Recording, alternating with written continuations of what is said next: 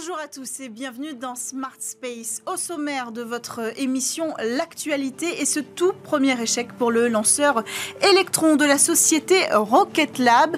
Un échec dont les conséquences pourraient bien être assez lourdes pour la suite du développement de l'entreprise. On parlera aussi de la FAA qui cloue temporairement Starship au sol, euh, le temps de revoir sa certification environnementale quelques mois après euh, son premier lancement euh, raté.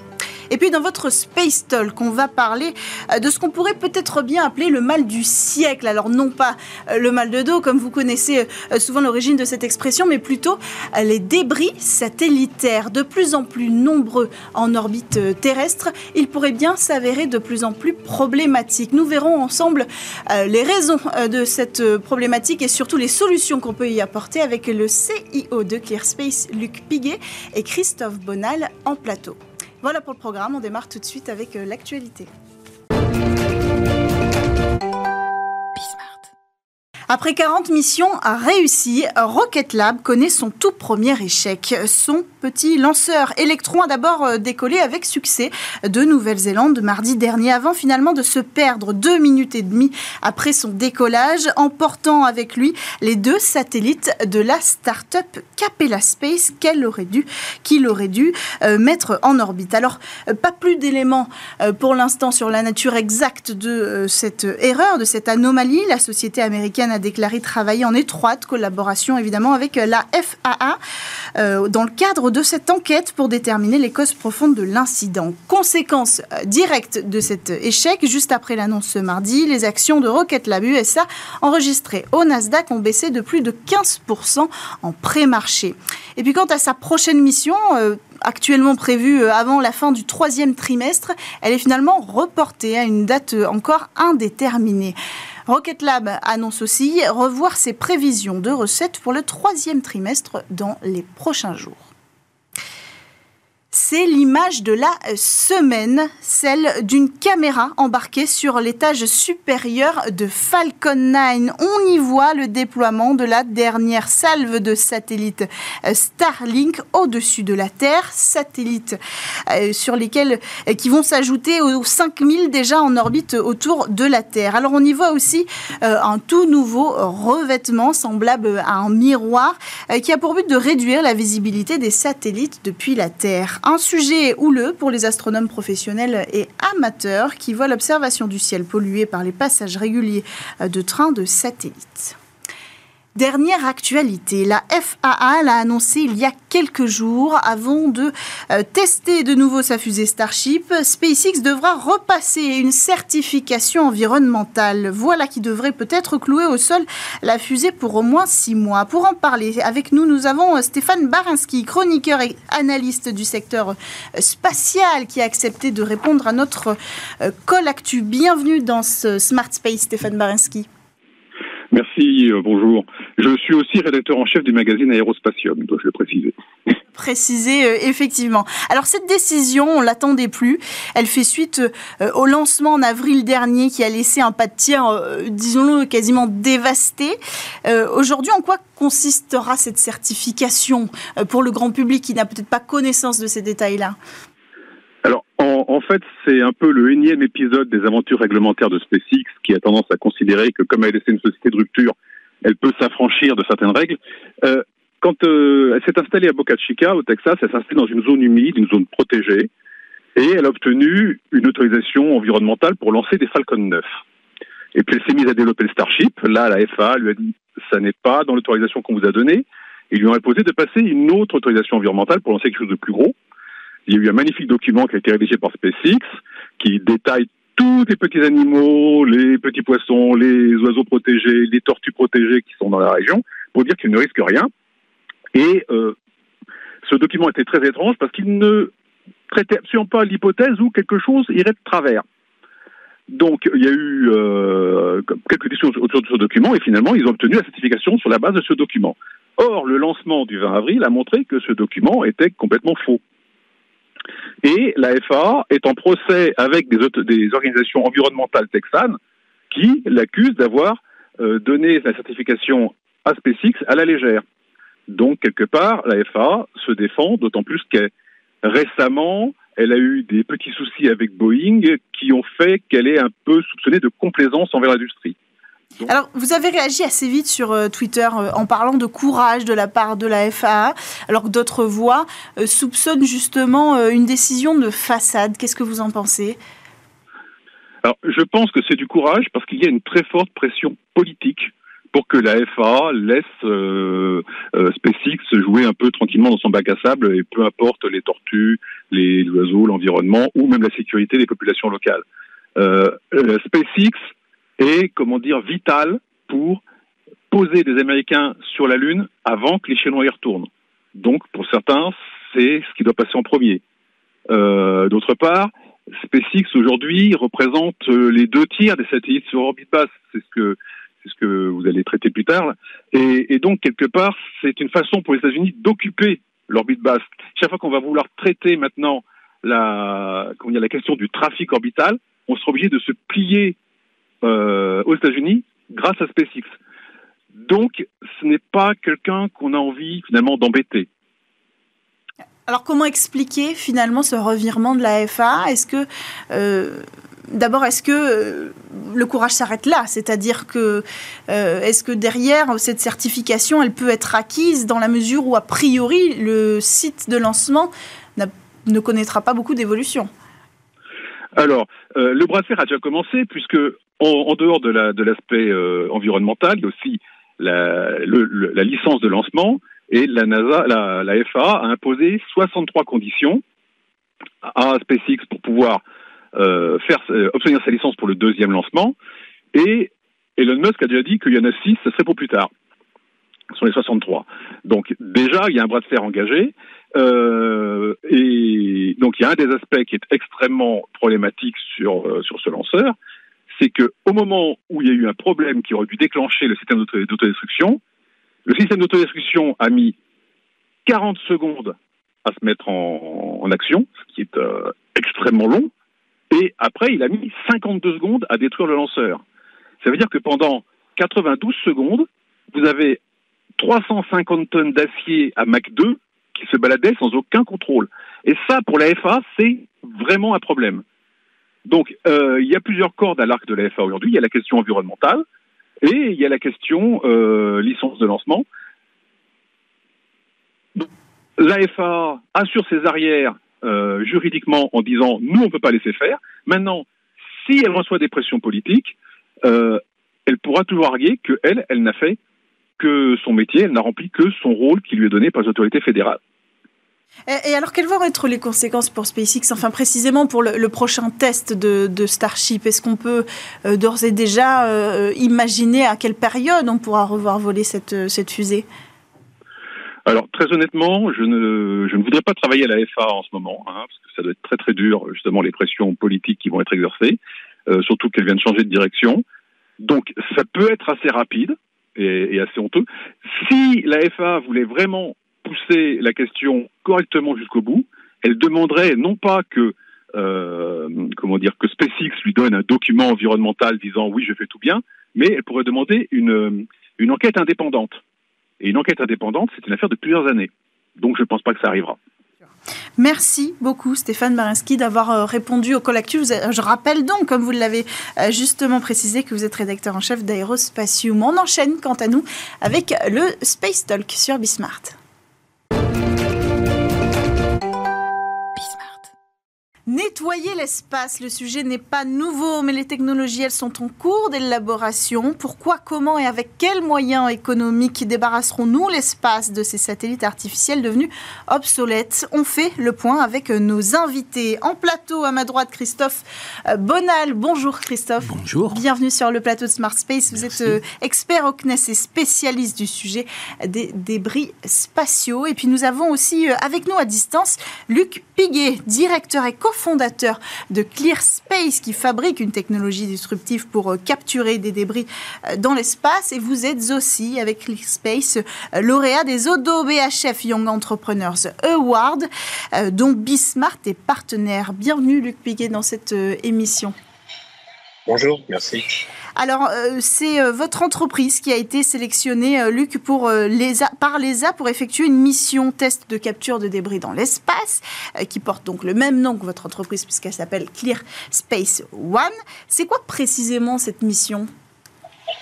Alors l'objectif de la mission, c'est d'aller chercher un objet qui appartient à l'Agence spatiale européenne en orbite, qui n'est pas contrôlable. Donc c'est un, morceau, si on veut, du, lanceur Vega, c'est un morceau de fusée qui est en orbite depuis quelques années déjà, euh, et, l'objectif vraiment, c'est de tout d'abord de démontrer toute la chaîne de valeur dans des orbitages, d'un débris spatial, euh, et d'adresser tous les problèmes fondamentaux euh, qu'il faut adresser, qu'ils soient, techniques, opérationnels ou, aussi juridiques derrière ce genre de mission, parce que c'est évident que pour le futur, il faudra qu'on soit capable de faire ce genre d'opération.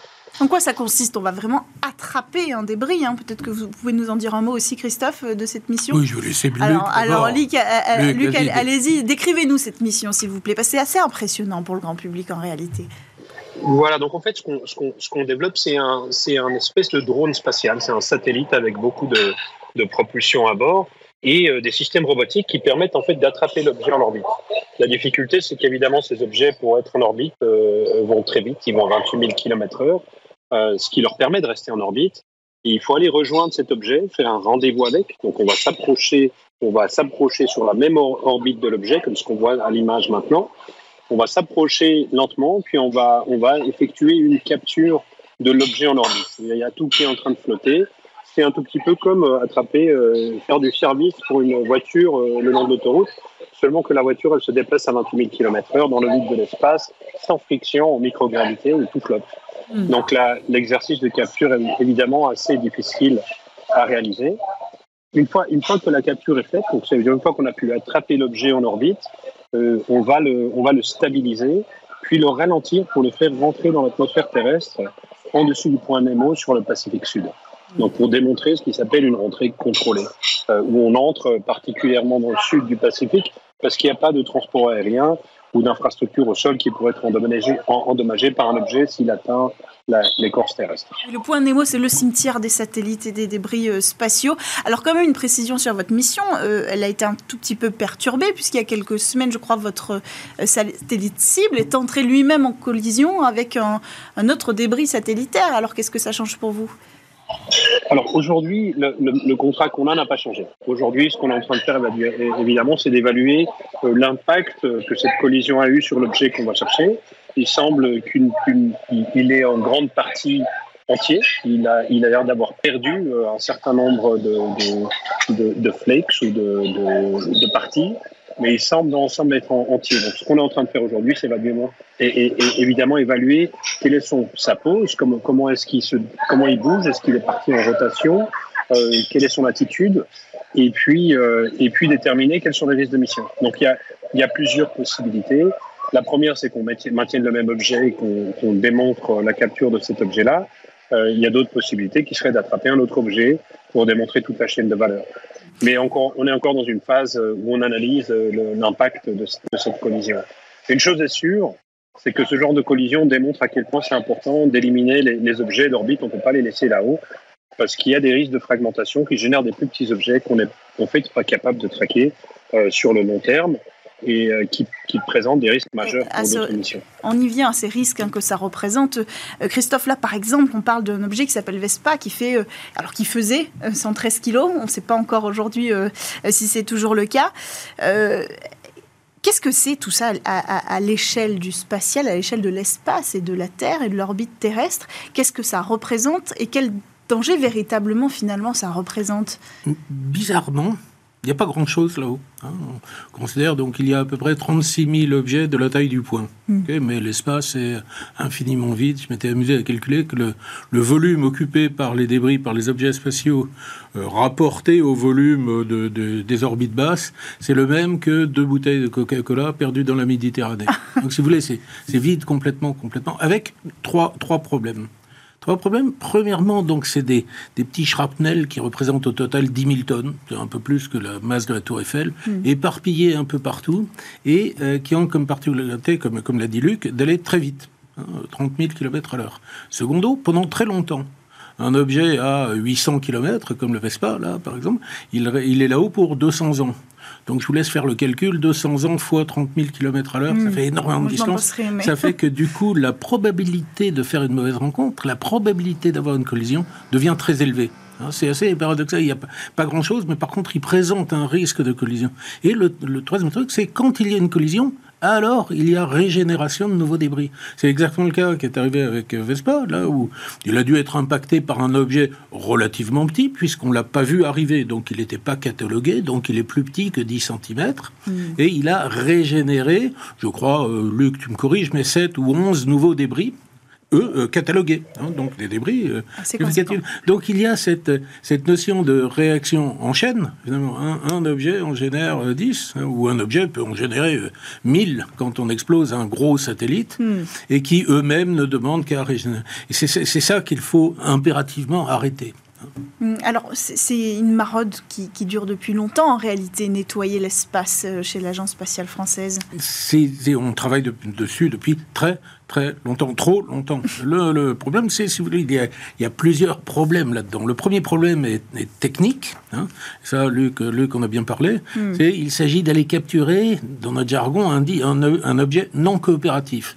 Alors, non coopératif, c'est-à-dire, bah, il dit pas où il est. Hein, donc il faut se débrouiller par nous-mêmes pour le trouver. Mhm. On va en parler. Hein. Il est, euh, on ne sait pas s'il est noir sur fond blanc ou blanc sur fond noir parce que est-ce qu'il a changé de couleur, etc. Il peut potentiellement il est en train de tourner sur lui-même. On ne sait pas comment l'attraper. Hein. Il n'y a pas, il a pas une belle poignée, etc. Et ça, c'est vraiment ça toute la complexité, la, la, manip de, de, mm. ClearSpace, c'est vraiment démontrer la chaîne de faisabilité là-dessus. Ça, c'est fondamental. Par contre, on a confiance, on, pense réellement qu'on peut y arriver. Après, mm. il y a des, des problèmes juridiques. Vous n'avez le droit de toucher un objet que s'il est à vous. Or, aujourd'hui, 97,5% des débris en orbite basse sont américains, russes ou chinois. Mhm. Donc c'est bien beau si l'Europe va nettoyer euh, sa part du marché, mais il faut que le reste. Euh, Comme d'habitude, on est exemplaire, volontaire, un peu mhm. arrogant, mhm. mais euh, bon, on, est. On n'a pas de projet similaire côté Russie alors ou, Amérique? Russie, Russie, le, le truc qu'ils disent généralement, c'est qu'ils n'ont pas de débris. Parce que les débris, ils sont de, de l'Union soviétique. D'accord. Voilà. Et secondo, ils se servent de ces objets pour calibrer leur télescope et leur radar. Donc ils ont une fonction, donc c'est pas des débris. si vous voulez, là, les discussions commencent, sont difficiles. Mmh, mmh. Néanmoins, non, sans rigoler, on a, on a euh, on a abordé avec eux depuis très longtemps, on a d'excellents collègues qui maintenant malheureusement sont bloqués, hein, mais avec qui on a travaillé sur ces histoires d'actifs débris removal et euh, qui disent vous en faites pas, on sait le faire, il suffit de nous payer. Évidemment. La question du financement, euh, on, va y revenir, mais comment vous faites, par exemple, Luc Piguet chez ClearSpace, pour les identifier, ces débris, depuis la Terre? Ça, c'est un vrai sujet, c'est un vrai sujet en développement. Alors pour les, objets qui sont traçables, d'ailleurs pour, juste euh, rebondir sur, le point de, Christophe, le, une, collision génère un certain nombre de débris qui sont visibles depuis le sol, qu'on peut, peut, traquer avec des radars ou suivre avec des radars observer avec des radars, il y a, certains, il y a un grand nombre de débris qui sont juste invisibles. Donc euh, une grande partie de la problématique est en fait cachée, on ne la voit pas en réalité, ce qui s'est passé avec, avec la commission de Vespa. Donc euh, il, existe des catalogues aujourd'hui, il, y a plusieurs catalogues différents, il y a évidemment les Américains qui ont un catalogue qui est public, mais il y a d'autres sources d'informations, et après des observations au radar ou des observations avec des télescopes permettent de voir les objets de plus grande taille euh, et, et, permettre d'avoir une, une, une, position relativement précise de où se trouve un objet, euh, suffisamment précise pour qu'après on puisse aller le trouver. Ça nous permet de, de déterminer finalement les plans de mission pour s'assurer qu'on puisse faire le rendez-vous avec l'objet, et après de démarrer euh, une opération de recherche dans l'espace, si on veut, euh, suffisamment, quand on est suffisamment proche de l'objet pour le trouver et passer en, en navigation qu'on appelle relative. C'est-à-dire qu'on commence, on navigue d'abord de façon absolue par rapport au référentiel terrestre, et après, on bascule sur une navigation qui se fait par rapport à l'objet qu'on voit dans l'espace, où finalement le, robot nettoyeur ou la dépanneuse opère de façon à peu près autonome pour sa navigation. mais, pour répondre un peu plus précisément à votre question, Cécilia, c'est quand on voit un objet dans l'espace, quand on repère un objet dans l'espace, il n'y a aucun moyen depuis le sol de savoir ce que c'est. Hmm. Le seul moyen dont on dispose, c'est de l'avoir suivi depuis le premier jour où on l'a lancé. C'est le cas, par exemple, de Vespa. Hein. Hmm. Vespa, c'était le lancement, je ne sais plus, en 2011 ou 2013, où là, dès le début, on a traqué l'objet. Donc, on le suit de façon permanente, on l'a suivi de façon permanente pendant ces 11, 12, 13 ans. Hmm. Donc, on sait que c'est lui.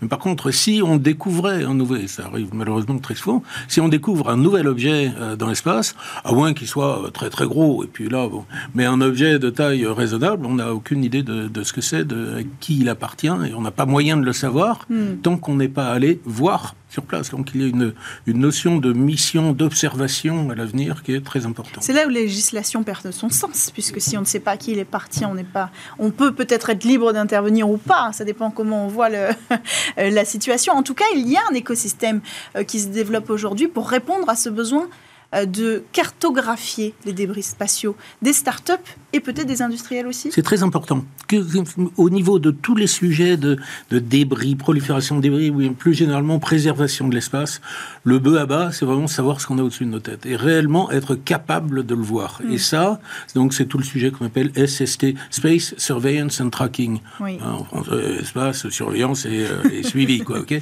qui, est, qui est la collection de tous les radars, télescopes, un peu de laser maintenant, mhm. quelquefois des satellites dédiés, et qui permettent de faire un catalogue, le catalogue dont parlait Luc, un catalogue avec mhm. tous les objets, euh, avec leurs orbites précises. Et l'un des inconvénients qu'on a aujourd'hui, c'est ces objets-là, en général, on ne sait pas trop bien où ils sont. C'est-à-dire, on, arrive à dire il est là à plus ou moins 100 mètres près. On a besoin de réduire hein, le champ de précision. Et si vous voulez, quand vous avez un risque de collision entre deux objets qui font, je sais pas, 2 mètres, et on sait où ils sont, mais chacun à 100 mètres près, hmm. ça marche pas.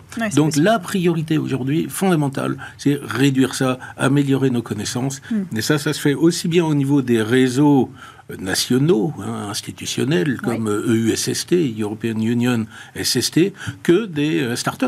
Hein, mhm. des startups comme mm Share MySpace ou Lookup Space. Ou, euh, et, ça. Là, il y a côté business, parce qu'on peut s'en dire un mot, parce que de toute façon, il n'y a pas de solution technologique euh, sans un marché économique derrière. Il faut bien payer cette évolution et les agences ne peuvent pas porter à elles seules ce coup-là.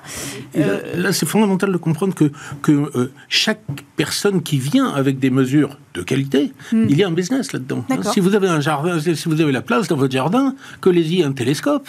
Et puis vous vendez, vous nous vendez les, les données que vous voyez. Hein. Alors évidemment, il faudra respecter un certain nombre de, de gages de qualité et autres, hmm. mais on a toujours besoin d'avoir plus d'informations. Hmm. Et ça, c'est très important. C'est pour ça les, les startups dont je parlais, elles ont un avenir florissant, c'est évident. C'est le cas aussi, c'est votre vision, j'imagine, chez ClearSpace. Alors euh, là, pour le coup, vous avez bénéficié d'une euh, commande publique, mais l'objectif, c'est quoi dans votre développement euh, économique? Est-ce que vous, vous croyez euh, que vous pourrez déployer vos solutions peut-être à, d'autres institutions, voire à des acteurs privés? Parce que tout le monde a besoin de protéger l'espace aujourd'hui.